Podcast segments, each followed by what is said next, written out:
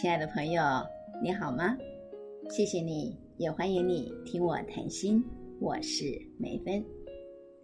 我们在前两集的节目当中提到了关于啊吃虫子的这件事情，引发许多朋友发了思古幽情。他们纷纷跟我说呢，他们小的时候曾经吃过哪一些虫子。啊，其实说虫子也不尽然都是昆虫啦。因为呢，在五六十年前那一个物资很短缺的年代当中，大自然为所有的人提供了最天然有机的食材。只要你愿意去找，不管是天上飞的、地上爬的、啊岸上的、水里的，你都可以找到能吃的东西。啊，就像我们啊在节目里面谈过的金蝉料理啊，酥炸金蝉。就是这个季节啊，六到八月的这个季节限定美味，在这个季节去捕捉蝉，也成为许多人家的季节性收入。呃，上一次我们提到说，在浙江丽水这个地方，一个夏天就要吃掉一亿只以上的蝉，所以呢，啊，就有人去抓蝉，一天可以抓到两万只，供货给餐厅。而且呢，据说一只蝉呢可以卖到八毛到一块钱人民币，哇！那仔细算一算，这收入可是不得了的。在四川的凉州，每到这个季节，也会有几千个人啊，就去想要做这个副业，去抓蝉卖给餐厅，因为蝉的料理实在是啊蛮受到欢迎的。据说一盘可以卖价到啊一百块人民币左右。餐厅的需求量很大，所以呢，夏天去补蝉补贴家计正是时候，而且大有可为。中国人是一个吃的民族，无所不吃，而且呢，粗细荤素都可以发展到极致。其实，在台湾喜欢金蝉料理的人呢，也蛮多的，有一些老饕呢，也在研究怎么吃。如果你也喜欢的话，你只要上网，啊，就有大厨教你怎么样料理金蝉。嗯，除了金蝉的料理，最近朋友们跟我聊到比较多的是瓜牛。你有没有吃过瓜牛呢？瓜牛它就不是昆虫，它是属于贝类的软体动物。我们一般所指的瓜牛呢，是指在陆地上的啊种类。虽然说啊，它有不同的科属。可是呢，大部分呢，它的形状样子都是很相像的。在汉代以前，瓜牛跟螺类它是没有分别的。啊，我印象当中，小时候大人们说瓜牛是吃露水长大的，所以台湾话叫篓雷啊，假篓最诶雷啊，叫篓雷。那么传统上其实啊，瓜牛它就是有外壳的软体动物。嗯，它吃起来怎么样啊？虽然说它是螺类的一种，可是它的肉质跟田螺呀、海螺呀，事实上是差不多的。可是你知道吗？目前除了法国、非洲跟东南亚的国家之外，其他的国家地区，呃，是没有吃瓜牛的习惯的。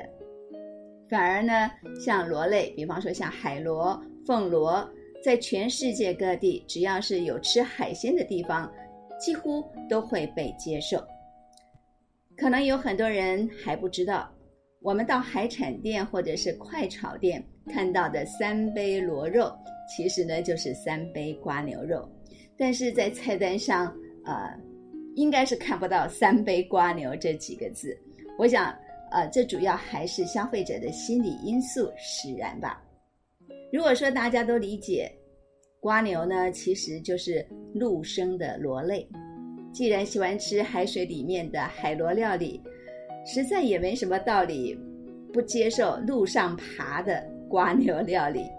啊，就像我的母亲，虽然说她一生之中都成长在田野间，几乎呢每天都是跟大自然为伍的，同时他又有。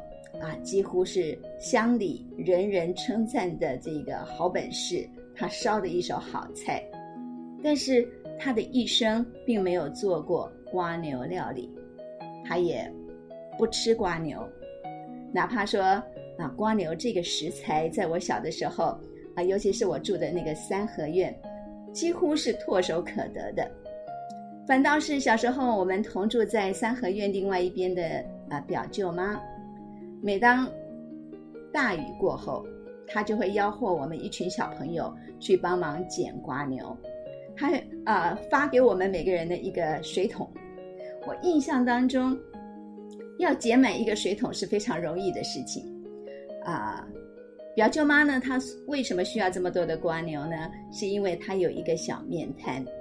每当大雨过后呢，他就会供应这一道炒螺肉，而我们小朋友帮他捡瓜牛，除了啊小朋友自己本身喜欢在田野间嬉戏，啊可以比赛看谁抓到比较多的瓜牛之外，我们还可以得到的一个代价，就是表舅妈呢会赏给我们每个人一碗她做的炒螺肉，因为这一道料理在家里头吃不到，所以呢啊。会觉得这个味道特别的鲜美。至于我的母亲为什么必须不喜欢做这一道瓜牛料理呢？我后来也问过她，她说这个要处理干净是很费事的。意思呢就是母亲不喜欢麻烦，所以有一次我陪着她上传统市场的时候，看到了啊市场上有卖已经处理干净的瓜牛肉。我就想怂恿他买一些回家试试，可是他坚决的不为所动。啊，我差点呢就认为他就是不爱吃瓜牛肉，这可能就是他的原则或者是他的信仰，就是啊像他不吃牛肉一样的。一直到有一次呢，啊我们全家在一家啊法式餐厅吃饭，吃到了法式的奶油焗烤田螺。母亲很喜欢，赞不绝口。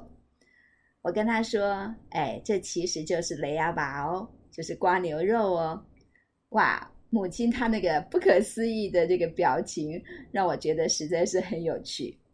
我跟母亲说，法国人呢很爱吃瓜牛肉，在他们的正式宴会中或者餐点当中，啊，螺肉啊，就是瓜牛肉呢，通常都是作为前菜。这个呢，跟我们呃婚宴板凳上面的那个冷盘也常常有螺肉，有异曲同工之妙。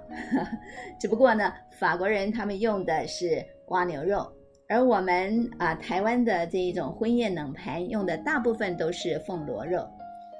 而瓜牛肉呢，作为一种高贵的食材，在台湾现在已经有专业的养殖户了。甚至于呢，啊，也培养所谓的白玉瓜牛，据说相当受到的餐厅还有消费者的青睐。因为根据研究呢，呃，瓜牛肉呢，它是属于高蛋白、低脂肪、低热量的肉品，它一百公克只有七十八大卡的热量，而且蛋白质就有十六点七克，这个可是要比鸡肉来的更高更好。是很好的蛋白质来源，像这一种知识，真是你不说不知道，说了呀，真是让我的妈妈吓了一大跳。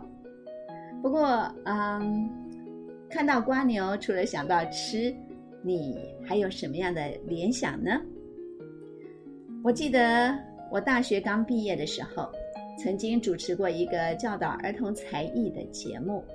具体的这个啊程序跟内容我已经忘记了，但是呢，有一个桥段我却印象很深刻，那就是我呢一边手里头拿了一个瓜牛造型的这个玩偶，然后呢向小朋友介绍杨焕的童诗《小瓜牛》。我驮着我的小房子走路，我驮着我的小房子爬树，慢慢的。慢慢的，不急也不慌，我驮着我的小房子旅行，到处去拜访，拜访那和花朵和小草们亲嘴的太阳。我要问问他，为什么他不来照一照我住的那样又湿又脏的鬼地方？这首童诗我实在是太熟了，啊，因为儿子们小的时候呢，我只要在户外看到瓜牛，就会陪着他们看瓜牛，同时呢就教他们背这一首有趣的童诗，所以到现在我都还可以清楚的记得那个时候我背诵的这个语调。转眼间呢，孩子们已经长大了，现在更让我有感触的啊，跟瓜牛相关的文章是。啊，张文亮教授他写的啊，带着瓜牛去散步，这是一篇很短的散文。上帝给我一个任务，叫我牵着一只瓜牛去散步。我不能走得太快，瓜牛已经尽力爬，每次总是挪那么一点点。我催它，我唬它，我责备它。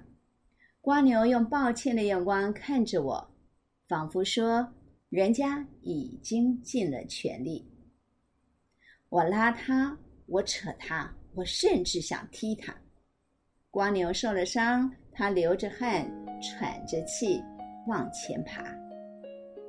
真奇怪，为什么上帝叫我牵着一只瓜牛去散步？上帝呀，为什么？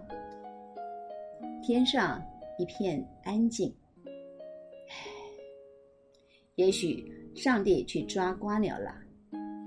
好吧，松手吧，反正上帝不管了，我还管什么呢？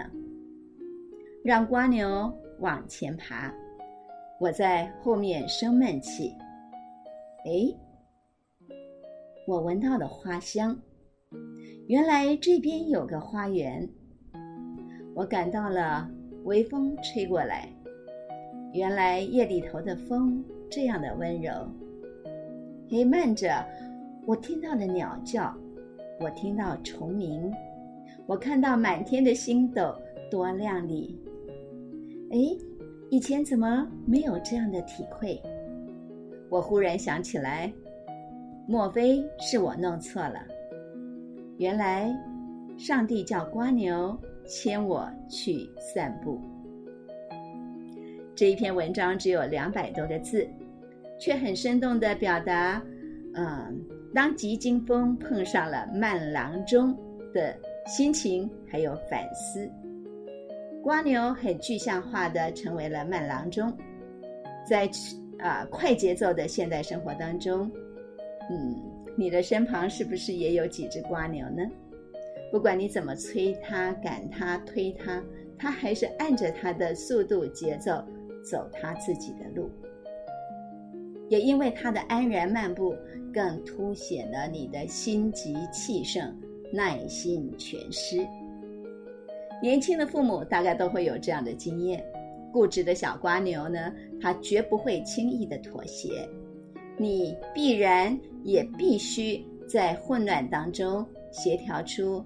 合适的生活节奏，但是曾几何时，小瓜牛长大了，你变成了老瓜牛了。